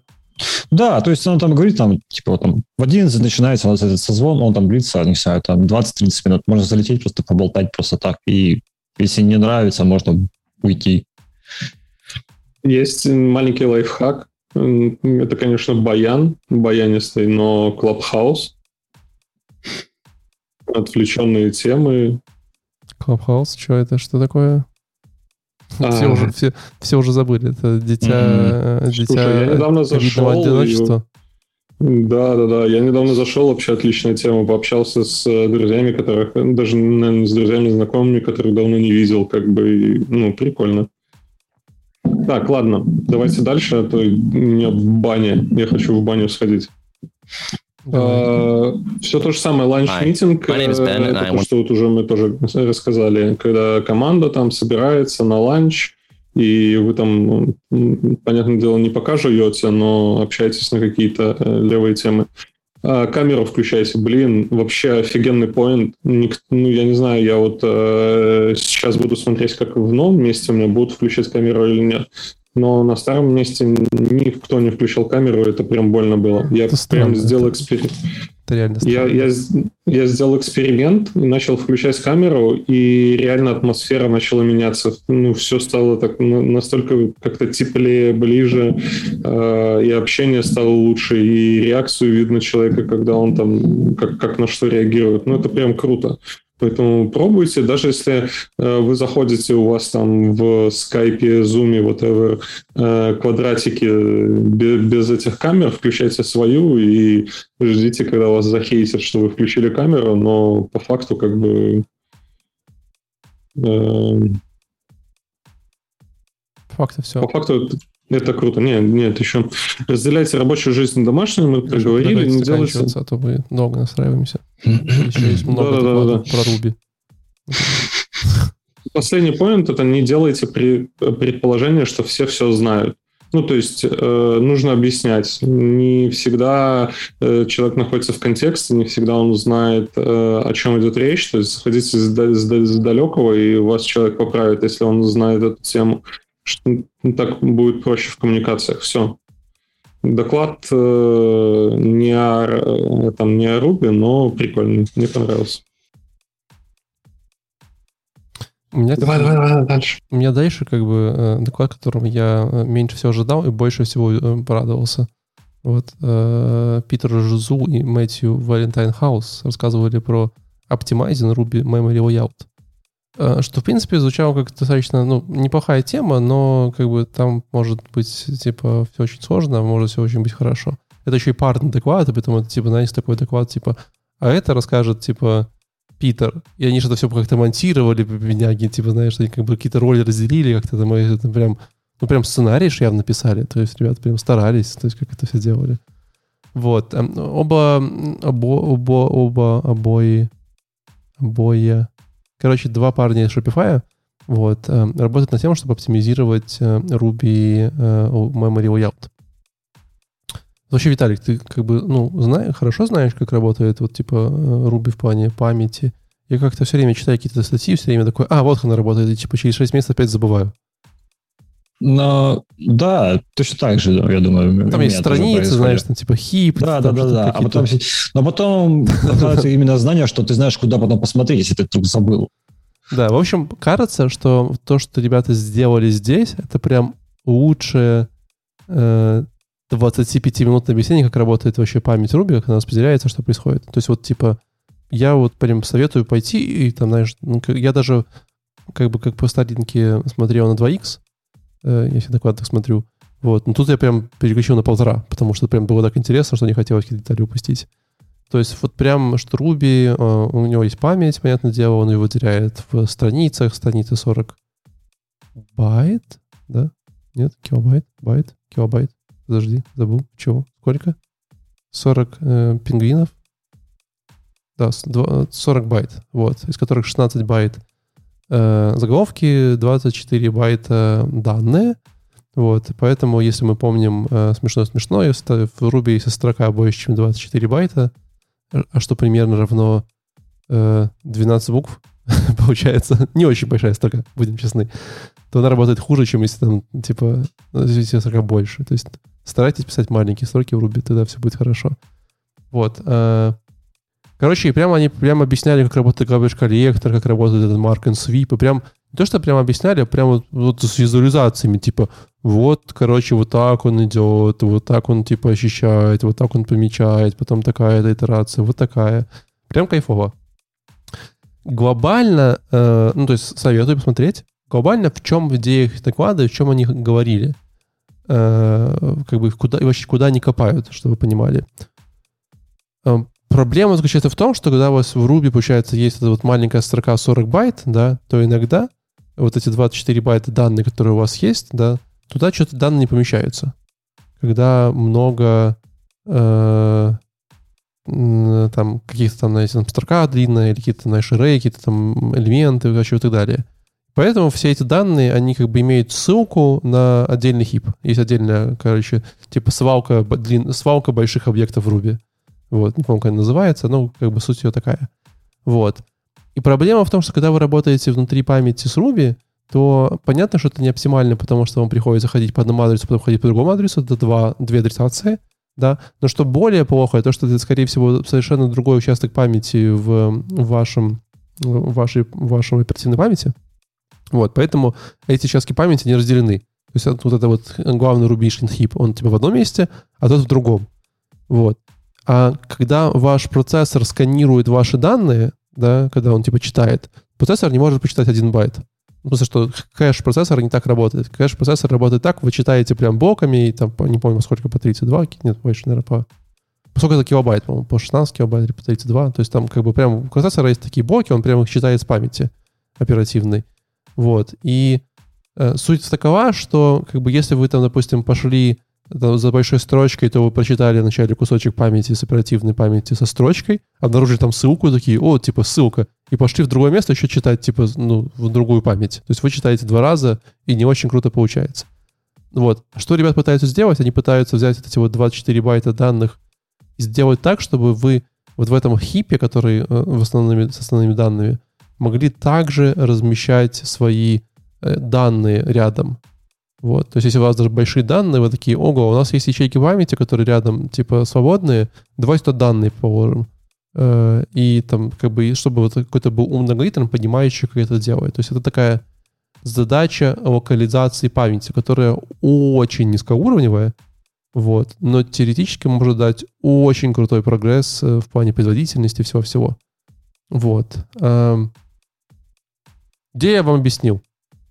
Э, как бы в чем кайф? Э, кайф в том, что у них есть какая-то уже имплементация. Э, ее можно получить, они уже вбежали в, в Ruby, Ишный, Транк какую-то там первую версию. Ее можно скомпилировать в Ruby с каким-то флагом. Я уже не помню, как он называется. Вот. Но она как бы не production ready, потому что Э, как бы они вроде, как обычно, да, типа вроде как починили одно, сделали лучше, но пять других штук все сломались. Вот, э, в частности, там э, у них там происходит фрагментация данных, им, им сложнее там помечать данные, какие там есть, какие нету.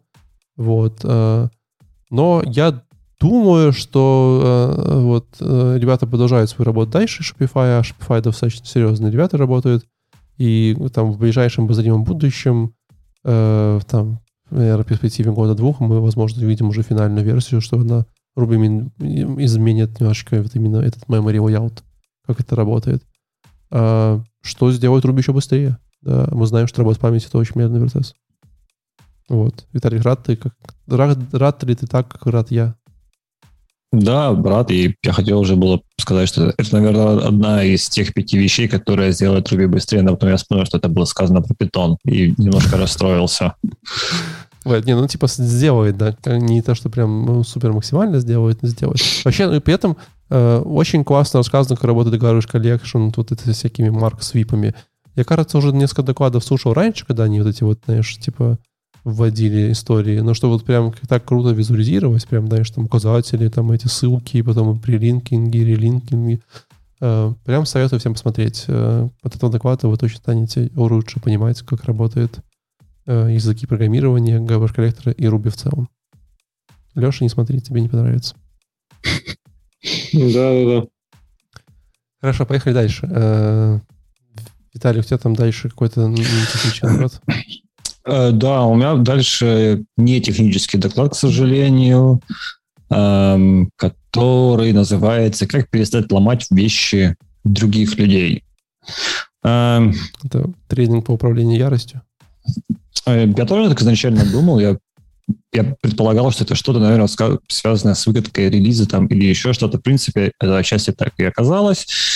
А, доклад а, рассказывала Лиза Каролин Кортис из компании Go Cardless. А, они занимаются, они работают в финансовой э, индустрии.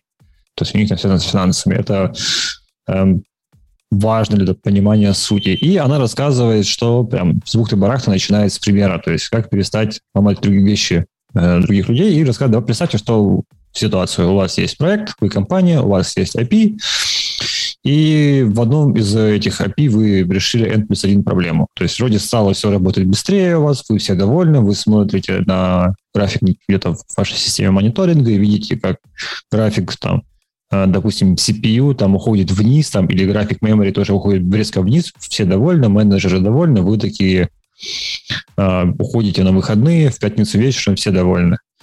А потом утром приходите и смотрите, там у вас э, куча отчетов или сообщений о том, что где-то там у кого-то что-то отвалилось, что-то там где-то перестало работать. И она рассказывает ситуацию, что, например, там один интегратор, который использовал э, это API, внезапно начал видеть, видеть у себя просадки там по IO. Э, а, он, и суть этого интегратора была в том, что он ждал этот, он вызывал этот API endpoint, ожидал от него веб-хук потом, и потом после этого веб-хука ему нужно было проверить достоверность данных, он опять лез, э, лез в API, проверял эти данные, данные и потом уже лез обратно к себе в базу. Ну, точнее, и во время всего этого процесса он взаимодействовал с базой данных. И в результате того, что вот ту проблему N плюс 1 они, они решили, API стало отвечать гораздо быстрее, и они получают, стали получать в несколько раз больше данных на этот веб-хук.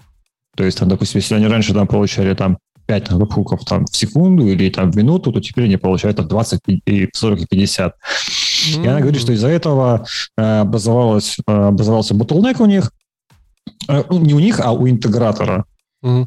И вроде как они сделали хорошо, но у кого-то что-то сломалось. И кто виноват, и она почему-то говорит, что виноваты мы. Вот тут я с ней уже начал не соглашаться в ее докладе. И она э, рассказывает о том, что дальше начинает рассказывать о, о том, что же такое этот понятие breaking change, что же оно в себя включает. И она говорит о том, что breaking change – это изменение, когда где-то какая-то интеграция ломается. И когда предположение или вера у какого-то из этих интеграторов становится ложью, то есть он, допустим, интегратор ждал от вас здесь строку, а вы внезапно в новой версии начинаете присылать туда эм, число. Ну, это логично, но, но, но, но это же не связано с перформансом. Не-не, она потом начинает рассказывать, почему таки, такое происходит. Почему, когда вы что-то у себя чините там, или что-то делаете вроде как на благо, у кого-то что-то может сломаться внезапно. И она начинает рассказывать, а, например, такие типичные примеры того, когда делают извинения, которые ломают что-то вне системы первой. Это, например, там добавление атрибута а, обязательное поле где-то там в endpoint, эм, э, ограничение количества запросов в секунду, э, там изменение кода ошибки ответа сервера, там и вот такое, такое, такое. Она говорит, что самая главная суть, что интегратор, то есть та система, которая использует ваше API, она доверяет вам, то есть на основе там вашей документации, ваших там блогов или еще что-то. И когда вы делаете этот breaking change, э, вера, ну, интегратор перестает вам верить. То есть его, получается, его вера была ложной. В общем, она вот тут я уже начинал, у меня возникло очень много к ней вопросов к этому докладу, потому что эм, дальше она начинает рассказывать. Эм, она вводит такие два понятия эм, явные э, источники веры и неявные источники веры. То есть там явные источники веры – это ваша документация, ваши блокпосты, э, сообщения напрямую интегратору. Э, неявные – это там где-то у вас там твиты там или еще что-то.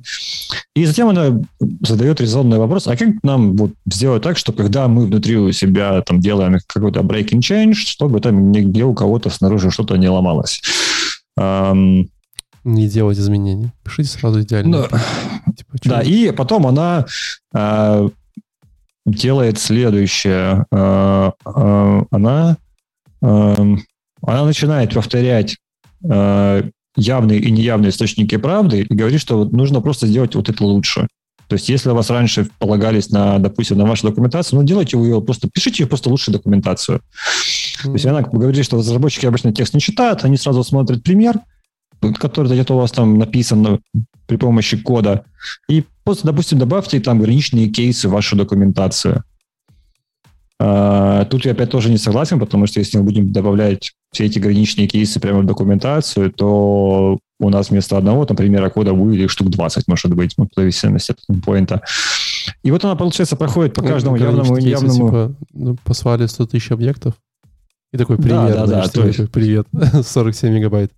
Да, ну то есть я, я, как, как я себе представляю, как это будет выглядеть в документации, там, будет там Note 1, Note 2, Note 3 и так вот, Note там N плюс 1, и так до, до 100 не, можно дойти. Как не надо делать внизу после 47 примеров, типа, пожалуйста, не делайте так. Да, и она потом, э, ну вот она говорит, что тебе пишите лучше документацию, э, публикуйте там изменения, э, точнее, оповещайте других о том, что у вас где-то что-то поменялось. И потом она говорит, начинает говорить странную вещь о том, как лучше делать выкатку таких вот изменений. Во-первых, подготовьте все эти изменения, выкатите их куда-нибудь где-нибудь там на тестовый сервер или еще что-то, и дайте это новое, новые изменения вашим интеграторам. Пусть они дадут вам обратную связь. Окей, mm, okay. что? То, то есть вы делаете копию вашего, допустим, продакшена сервера со всеми вашими новыми изменениями. Или там, допустим, говорите, вот вам стейджик, ребят, тыкайте, мы ждем вашей обратной связи. И мы пока релиз не делаем. Вот вы сначала потыкайте наш API, скажите, что вам нравится, что не нравится, все работает, не работает. Мы получим фидбэк, соберем, вы подождите еще где-то годик, пока мы все это запилим, и потом будет вам breaking change. И на этом ее доклад кончается. Передайте, передайте этот доклад в Apple. Можно, можно в Facebook начать, кто из них, вот типа, там, ну ладно. Да, да, да. То есть я могу отчасти эм, понять это все. То есть, допустим, если у вас вы маленькая компания и у вас есть очень большой интегратор, тогда да, тогда вы не можете просто так релизить что-то, что сломается у него. Но если вы там большая какая-то компания, то вы не можете себе позволить проверку всех или обработку всех фидбэков других интеграторов. Там просто легче сделать backend change, э, если действительно необходим, конечно же, упомянуть об этом документации, упомянуть об этом блокпосте, то есть именно просто улучшить процесс подготовки релиза. И вот, вот все, что вам нужно на самом-то деле. Я, я прям представляю, как какой-нибудь интегратор сидит такой и типа, о, breaking changes, надо срочно развернуть тестовый staging, задеплоиться, к, подключить их тестовый staging и проверить, что же это за breaking changes а давайте теперь и еще потратим несколько месяцев для того, чтобы подправить наш код под их новые breaking changes. Погнали, это круто, мы готовы к новому. Да, это же, это же обычно типа э, мы вас уведомляем, что 4 месяца у нас там API отменится, там через 2 месяца, через 1 месяц, потом отменялось. Все, да. ребят, верните обратно, мы поняли. Вот так обычно бывает. Типа, можно еще месяцок. Слушай, ну появляются всякие deprecated, которые тебе везде пингуют. Ну, типа, есть э, способы это все сделать. Ну да. Да. Ладно, есть смысл это все обсуждать? Кажется, что это как идеи, но Блин, ну, напи- написать код, который у тебя начинает возвращать другие данные, ты действительно этого хочешь, э, это хочешь пушить в продакшн в пятницу вечером или там когда днем, утром в пятницу. Ну, come on. Не хочу. Ну. Давай дальше. Lightning Talk, Давай. Э, shipping Ruby and Rails apps as native Linux packages Кирилл Рохер. Э, я попробую э, уменьшить этот лайсинг до максимального пакета меньше Docker image ей, и поэтому пакеты лучше. И Docker image и не везде можно использовать. А, поэтому есть, э, он реализовал докладчик Packager, который определяет, на каком языке написано приложение, Node.js, Ruby, Go, Python, и возвращает пакет для Debian или RMP пакет, который ты можешь захостить у себя, А, есть, он показывает пример, как он даунлоудится как пакет, запускается, там Nginx, быстренько настройки, какие-то конфиги пробросил, и вот у тебя уже приложение э, скачанное из э, package как там у, у Linux package manager, наверное, какой-то. Все, поехали дальше. Ну, кстати, довольно прикольная идея, я бы сказал. То есть, как бы, да. как, как разработать, как твои деливерить э, такие приложения, всегда достаточно вопрос такой сложный. Вот, допустим, GitLab тоже было хорошо, да. То есть вы, наверное, сейчас же деливерите докерами в основном. Или какими-нибудь баш-скриптами, которые могут... Нет, ну, у нас есть, у нас есть пакеджи под каждый этот. А, Нет, я, я, да, да, да. Ну, я вот. просто смотрю на вот это все это описание, и я не совсем пойму, у меня только один вопрос. Зачем? Ну как, все запаковал, деп, деп минус, DPG, DPG минус и написал, все поднялось, все работает. Ну, просто уже есть куча инструментария для этого. Я просто вот... А это раз, еще зачем? один. А, все, типа, ты же помнишь, э, больше нет. помнишь локдаун, там open source проекты. Вот еще один. Вот. Почему нет? Все, вопросов тогда больше нет. Не, мне тоже идея понравилась. Я не знаю просто, как там в Ruby мире это. Но это, кстати, не только Ruby мира касается. Поэтому, ну, прикольно. Ну, Пакетик ладно. запаковал, распаковал, да. Пробовать не буду, но буду знать, что можно. Дмитрий Цепелев, Building High Performance GraphQL APIs. Э, мне кажется, Дима этот доклад читал? Может быть, на прошлой Ruby Rush? Или просто он все время использует слово GraphQL, и я все время забываю, что читать разные доклады. Э, кстати, вы заметили, что в этой конференции есть ноу-хау, внизу есть автогенерируемые субтитры, которые не успевают за докладчиками, а еще иногда сильно сокращает то, что он говорит. Просто, типа, знаешь... И исправляют ошибки. Это, блин, вообще самое ужасное, что, что может быть. Да-да, опечатки. Иногда просто, знаешь, я помню, Мац говорил три фразы, там было, типа, we will make it faster. И там, ну, типа, там три предложения прозвучало, реально больших. Такой, окей. Там было просто как раз три предложения про питон. Да, наверное, да-да-да. Короче, э, Дима, Дима рассказывал, как сделать ваш GraphQL э, API, который вы написали на Ruby быстрее. Вот. Э, собственно говоря, о чем говорил, кратко резюмируя. Наверное, там, когда вы говорите быстрее, значит, скорее всего, что-то тормозит, да, в смысле, что вы недовольны. Ли вы не хотите делать быстрее вещи, которые так быстро работают, но вы же не э, ну, не глупый человек, э, сделайте что-нибудь еще быстрее. Э, вот, поэтому, как бы, если хотите сделать вещи быстрее, то их важно померить. Вот, чтобы померить, есть специальные прикольные утилиты GraphQL, которые прям называются трейсеры, да, и есть GraphQL трейсер, который в GraphQL, э, по-моему, Ruby из коробки есть. Вот, потому что GraphQL он проходит там типа 7 разных стадий, как и раковые больные, получается. Да? Раз, два, три, четыре, да, семь. Нет, шесть, вру. Вот, шесть разных стадий, там, когда парсится какой-то запрос так далее и тому подобное. Вот, в общем, трейсер умеет красиво все вводить, э, и вы можете видеть, где у вас есть проблемы и так далее. Э, что еще? Э, померив это все, вы можете понять, что у вас происходит, и использовать разные утилиты, где, смотря зависит от того, где у вас болит. Вот, например, если у вас типа медленный парсинг, Э, то есть, когда у вас приходит, знаете, query, который из GraphQL приходит, даже по строчке, надо распарсить, там, там, ST, все дела, вот, то это может быть долго, он прям мерил, местами показывал, типа, насколько долго это может быть, там, иногда, когда у тебя, там, знаешь, 200 полей, это может быть секунду, условно говоря. Вот, поэтому для этого в GraphQL придумали compile query, э, в GraphQL Ruby очень просто, вы можете раз-два и там флажочек прокинуть, он такой раз и compile query вам сделал. Вот, э, тоже приятно. Плюс э, неожиданно у вас может быть проблема N 1 в GraphQL, потому что, ну, как бы в GraphQL N 1 такая очень понятная проблема из-за того, что вы же можете делать э, типа детей, ну, то есть query да, имени юзера, у него есть профайл, у него есть там аватарка, это все такое типа вложено, и вы запустили 50 юзеров, вот у вас уже N 1, потому что каждому загрузилась и аватарка, и там типа и профайл, да, вот. При этом вы как бы можете написать include, но тогда он, типа, если вы просто юзер заплатили без профайла аватарки, он будет, будет излишняя проблема, да? Будет получается, что вы все время будете давать ему профайл аватарку. Но эта проблема решается. Э, в, в, в GraphQL Ruby уже есть такая штука под названием reverse lookup, которая умеет как бы понимать, что вам дали типа какой-то там connection, и вы можете это дело сделать. А еще Дима... Э, смешно, что Дима рассказывал много э, разных этих э, оптимизаций, и, в принципе, на каждую у него есть гем. Понимаешь? А еще у меня для этого есть свой гем, короче, типа, там, э, Active Rock Record Lazy Loading, который, типа, если вам нужно, он э, если не нужно, он не волдит. Спасибо. Вот. Эм, э, еще э, есть история, связанная с сериализацией. Э, вот. В частности, он показывал интересную штуку, что просто можно обновить обновить Ruby, э, GraphQL Ruby с одной версии на другую, и получается в два раза быстрее.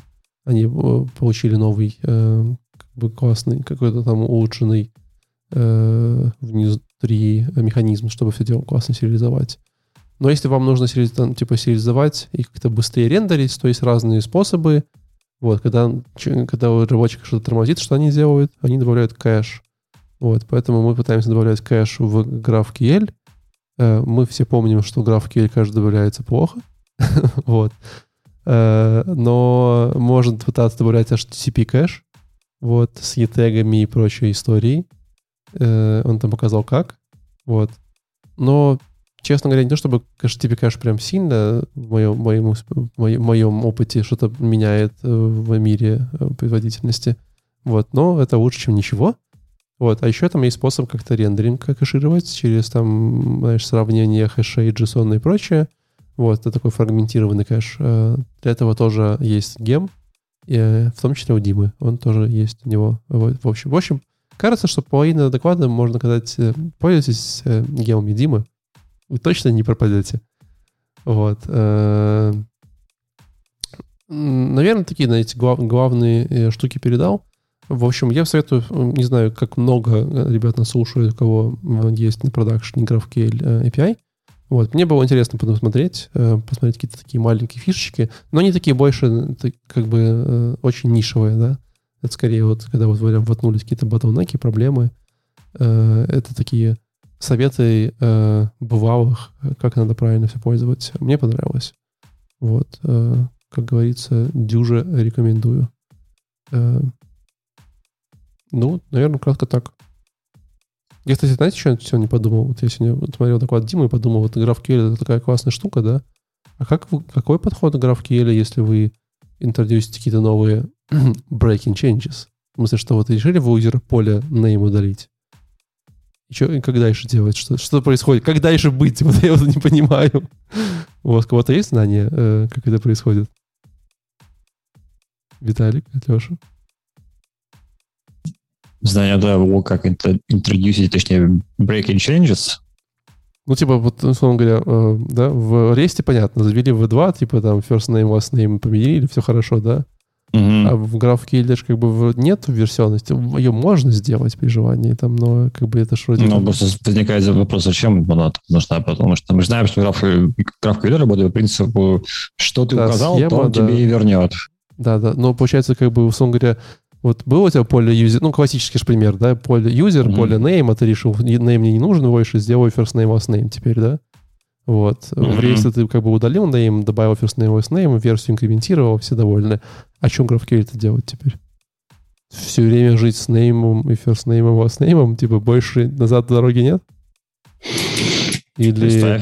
Придет, придется жить. Или, или возвращать в этих в хидерах, типа, знаешь, там, deprecation warning через 27 дней, вот, э, типа мы будем удалять в поле name, не знаю.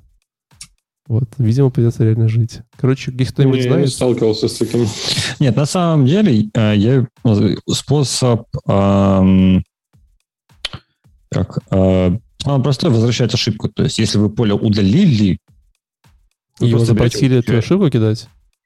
Да, просто возвращают эту ошибку. Но это же... Там, подожди, ну это странно. Removed. Ну, Но зато хотя бы интегратор будет знать о том, что теперь этого поля нет, и ему нужно что-то поменять. Ну, после валить весь запрос? М-м, непонятно. Э, ну, то есть Но, вот это вот... А... А что, она должна нал вернуть? Просто нал тогда, ну, ничего Я предлагаю в новом поле прям ошибку возвращать, прям большими буквами, так, чтобы ну, юзеры... И потом, чтобы да, юзеры и потом такие... у кого-то в интерфейсе как раз будет отображено, да, этого поля не существует. Ты такая, уважаемый интегратор, э, обращаю ваше внимание, что 27 ноября 2021 это поле было удалено, и там просто еще name такой, знаешь, в аккаунте. Такой, блин. А почему это у нас э, новые пользователи с одинаковыми именами, ребят, кто-нибудь знает? Ладно. Кто знает, как GraphQL э, ченджи, расскажите мне, пожалуйста. Очень интересно, типа, как можно удалять поля э, и схемы, и какие здесь подходы существуют. А я передам слово Виталику, у него какой-то очередной нетехнический доклад. Да, я все-таки думал, что там что-то будет хотя бы немного касаться технического, а это оказалось прям вообще софтовое, прям очень лайтовый толк, толк такой. В общем, он называется «Выкатка быстро и медленно». Этическая там, проверка качества или этика качества. А, это очень такой спорный доклад, прям очень-очень спорный. Там, а, получается, суть такая о том, что Э, все мы, получается, живем в эпоху там эм, стартапов, то есть когда мы быстро пилим MVP, быстро гребем деньги, и потом просто пытаемся как-то со всем этим жить. То есть мы выкатываем наш код очень часто, очень часто мы выкатываем какие-то, может быть, там непроверенные фичи, непроверенный код, э, непроверенный код просто, допустим, там, или не тщательно тестированный там, или еще что-нибудь. И вот она в одном из примеров, она то есть она рассказывает такую ситуацию о том, что пришел сотрудник в новую команду, он э, интроверт, он еще не уверенный в себе сотрудник, и ему поручили реализовать одну из фичей. Он ее вроде как-то что-то там сделал, но у него возникли сомнения о том, правильно ли он сделал там или еще что-то, но ввиду того, что он был неопытный и интроверт, он решил ничего не говорить, ну, решил полагаться, что, ну, возможно, ничего страшного не произойдет. Тестировщик, который тестировал все это, ничего такого, э, он нашел этот недочет, он пошел к продукт-менеджеру и сказал ему, смотри, мы вот тут вот нашли небольшой недочет, он вроде бы как является граничным кейсом, и на основную функциональность не влияет. Что мы будем делать? Они там посидели, покумекали с продукт-менеджером и решили все-таки эту фичу выкатить в продакшн. И в результате оказалось, данные многих клиентов э, вывалились просто в открытый доступ. Там пароли, иметь адреса электронных почт и все остальное. Это выдуманная история или реальная? Э, она не сказала, что это выдуманная история или реальная, она просто сказала, что вот смотрите, mm. такой вот есть пример. И друг, потом она, но потом она дополняет, да, и потом она дополняет еще реальный пример. Она рассказала историю, наверное, ну, все, все же знают про компанию Boeing, и она рассказала, что когда компания Boeing делала очередной свой самолет, когда у них там было очень сильное соревнование с компанией Airbus, кто быстрее, кто сильнее и кто больше сделает, компания Boeing очень сильно забила на контроль качества и старалась как можно быстрее в сжатые сроки выпустить новый самолет. И, как помните, э, они поступили почти так же, как компания Volkswagen, когда у них там была, э, я неправильно помню эту историю, когда у них была кнопка, которая делала все тесты зелеными. Угу, да, да, Компания Boeing, она очень сильно, получается, пинала своих сотрудников, забивала на проверки качества, делала эффективные проверки качества. В результате в результате чего, когда этот самолет там где-то там взлетел, он упал после, по-моему, 8 секунд спустя 8 секунд после взлета, и там много людей погибло, к сожалению. Как раз таки из-за того, что компания забила на контроль качества. Это был, это причем не придуманная история, это да, это в действительности, в действительности так и есть, реальная история. И потом она приводит свою вторую историю. Она э, живет в Швеции, если я правильно помню. И она рассказывала, что у них в Швеции был тоже какой-то то ли эксперимент, то ли еще что-то там, связанный с одним символом э, на шведской раскладке. И там, по-моему, он был связан с тем, что э, как-то там было... Я вот сейчас даже точно не помню. Ты можешь прерваться снять свою кошку, которая точит когти твое кресло, потому что это выглядит очень смешно. Шведская раскладка.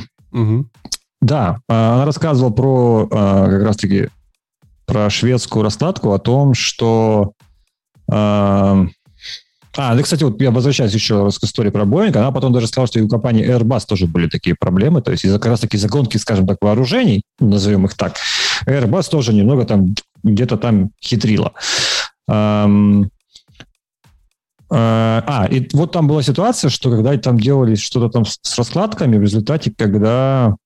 А, а, там была все, я вспомнил ситуацию, там была, получается, компания, которая производила запчасти там то ли для роботов, там, то ли еще что-то, ну, еще она производила запчасти. И была суть такая, что а, закупили клавиатуру, где, получается, на, из раскладок, получается, в шве, когда стояла шведская раскладка, когда пытались ввести метры или еще что-то, вводились футы.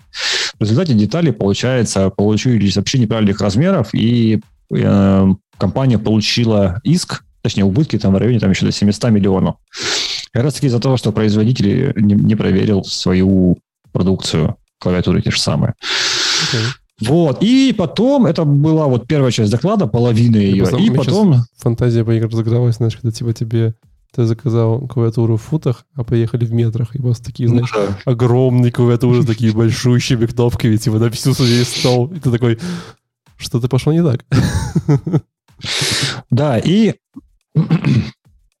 и потом начались очень такие философские высказывания, философские раздумья на том, а как бы все это мы могли поправить. И начинается всем известный классический пример того, а когда, точнее, противостояние, что мы э, деливерим код, точнее, фичи быстро, либо мы очень тщательно к этому готовимся и тщательно продумываем каждый релиз. И все равно делим а, фичи, которые все равно ну, ломаются. Да, она сравнивает два подхода, там, первый, чем, когда мы этот э, deliver fast, чем хуже, чем лучше, чем медленная выкатка лучше, чем хуже. А, и потом она как раз таки она потом взывает к эм, этическим нормам самих инженеров. То есть она говорит там, что вот вы сидите инженер, допустим, или вы, допустим, СРЕ, вы смотрите, что мы собираем там очень много данных, вы должны там знать про GDPR и понимать, а нужны нам, нужно нам столько данных, потому что а вдруг мы нарушаем GDPR. А вдруг я сейчас там, если вы инженер, я сейчас напишу код, и потом там а, люди погибнут. То есть должен я об этом думать, не должен думать об этом. В общем, там начинается сплошная философия, и потом она задает ключевой вопрос, который я, наконец, я очень сильно ждал, когда она его задаст. Она говорит, а как же, где же золотая середина, где же, есть, же, есть ли серебряная пуля? И, подожди, подожди, подожди, подожди, интрига. Э, какой у меня звук на интригу? Вот этот, наверное. Нет, не тот, подожди. Вот этот. Есть же это устрашающая интрига. В общем, там все свелось к тому, что нормально делай, нормально будет. Е, я так и ожидал. Спасибо, спасибо. Нет, на самом деле, если говорить серьезно, я все же ожидал, что она хоть как-то, ну, расскажет, а как вот хотя бы найти этот баланс между тем, чтобы делировать быстро и часто, и делировать очень качественно. К сожалению, я, ответа я так и не, не увидел там. Ну ладно. Ну, и я не думаю, что он есть, не есть в общем виде, просто его нет. Да, и у меня теперь возникают в голове такие мысли, а если я там, допустим, напишу какой-нибудь там синглтон в Ruby, сколько людей умрет от этого кода? Ну, если ты напишешь синглтон, получается, как минимум один это ты. От стыда сгоришь, например. Я не знаю. Да. Подожди, подожди, подожди. А что, нельзя синглтона в Ruby делать? Честно говоря, я вот за свою практику Ruby видел синглтон типа два раза, мне кажется, в жизни. И два раза он был э, ни, ни к селу, ни к городу иногда. У вас есть синглтон в приложении? А как же connection к базе данных? Самый стандартный. Э, не знаю, там просто FIDA connection, класс обычно. Их же может быть много разных. Ну, Почему ты должен же куда-то, куда-то обращаться, где-то брать этот connection. Ладно, ну это была шутка, неважно. Короче, нормальное дело нормально будет. Э, вот. Э, мне кажется, это надо сделать э, по слогану нашего подкаста просто. Половину докладов можно точно таких на эту тему рассказать. Леш, что там у тебя дальше? У тебя же, да? У тебя. Говорят, какой-то э, веб-application Ruby стандарт library. Ты же, ты же ничего не... Ты, как ты это сказал? Ты же ничего там не поймешь. Ой, слушай, а, а, отлипло что-то с... не слышал всех. Короче, да, ты уже прочитал? Да. Тогда а, смотрите на пальцах. А основной тезис, и это вообще очень крутая идея, на мой взгляд, это если вы хотите в чем-то разобраться, а, как работает там web application какой-то, как, как его реализовать можно, реализуйте его нативно. Ну, возможно, это не прям первое то, что вы должны сделать, там, если вы уже как бы пишете код, доставляете какие-то web application ы, то окей. Но чтобы понять, как это все лучше работает, как работают ваши библиотеки, как работает, там, я не знаю, что у Ruby Rails отвечает за эти web application, э, напишите что-то нативно, и вы поймете, как, как, как все работает. А этот доклад можно использовать, если э, вы понимаете на английском языке. Здесь очень доступно, подробно э, описано, начиная с э, протоколов, как идет IP, потом TCP/IP, потом HTTP, HTTPS, и дальше, как у вас происходит request, response, что такое сокеты, как с сокетами общаться – как э, передавать назад HTML-ку, э, бла-бла-бла. Ну, то есть вот на английском языке это прикольная штука. Если на английском сложно, то, ну, гуглите.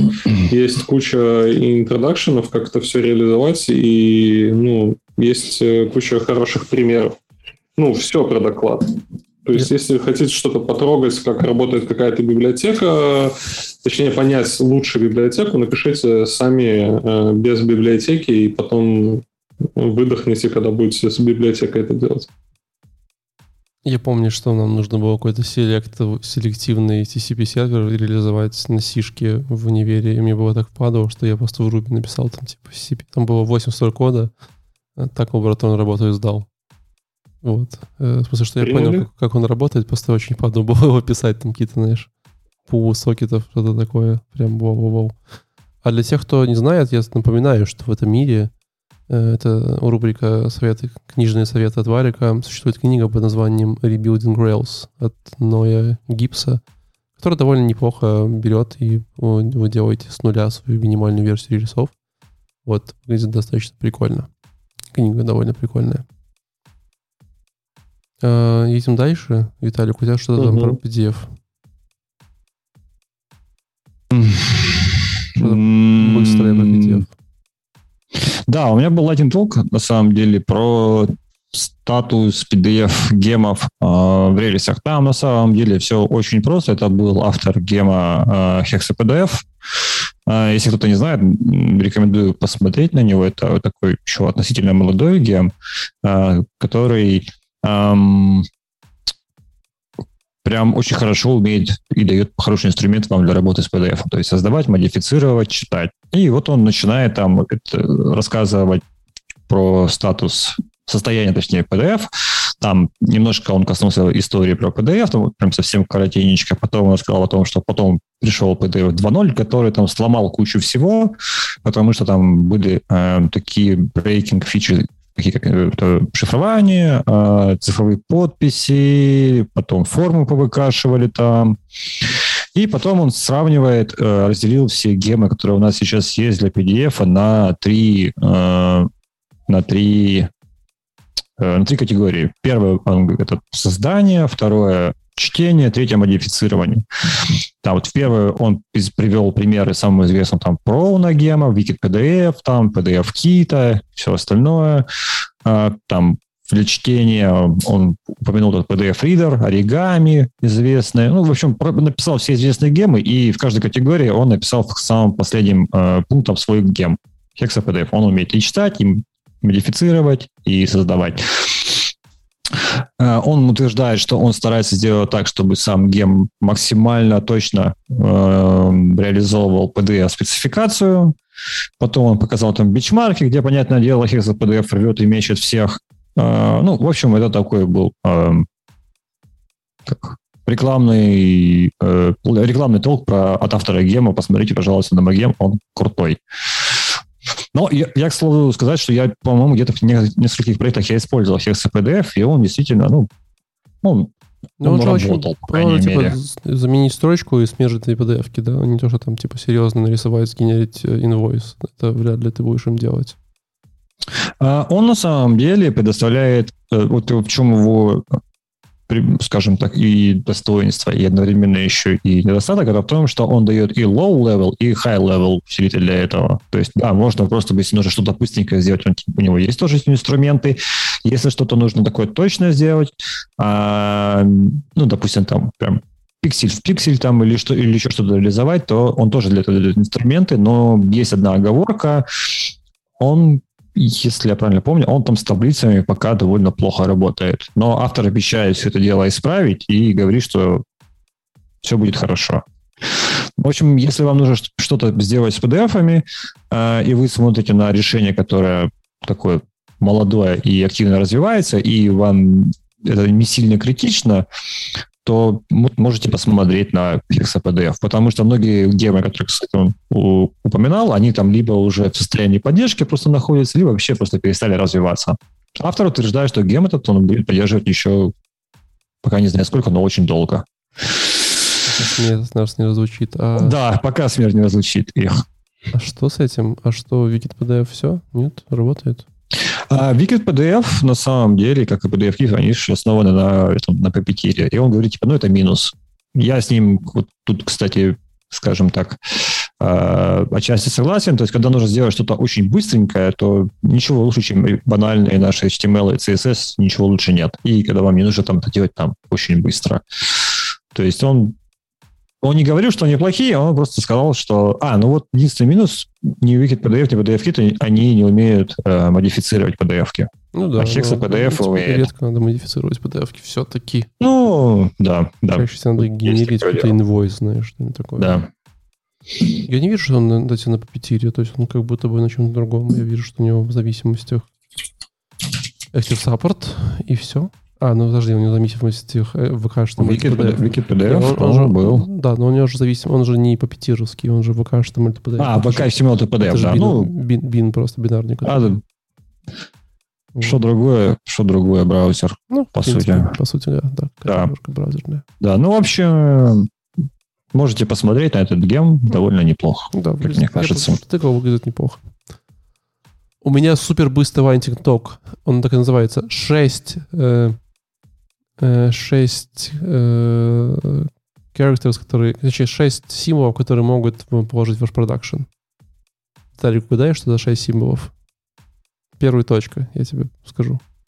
А, 6 символов, которые могут... Э, положить ваш production.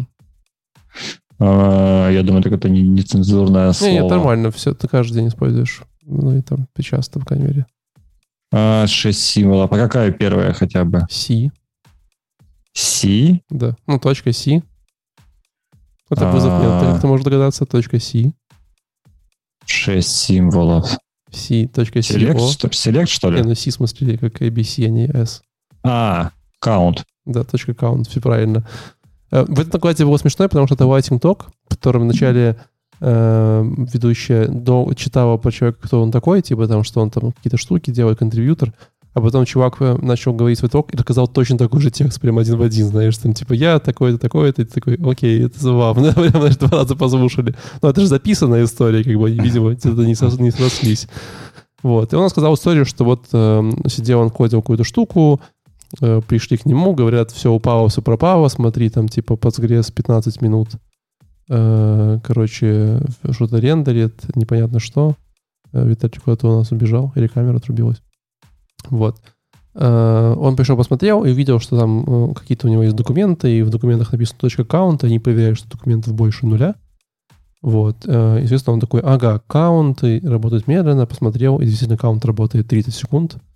Вот. И, по сути говоря, он сказал о том, что если вам нужно проверить, что в вашей таблице по вашему запросу есть какие-то данные, вам не нужно делать аккаунт больше нуля, как в массиве, типа, знаете. Там, типа, ну, как бы, ну, поверим, что там длина массива больше нуля. Проверяем, значит, на нем есть какие-то элементы, логично. Вот в вашем, в вашем Active Record запросе точка count больше нуля — это плохо. Есть всякие штуки типа .exist, .present, там .any, которые отправят специальный запрос в базу, который скажет, а есть по этому запросу данные, и все будет хорошо, все будут счастливы. довольны, все ускорится в десятки раз, и вы выйдете на IPO и получите свой пакет акций. Конец. Да. Все. Алексей, последний доклад на сегодня. Давай быстро.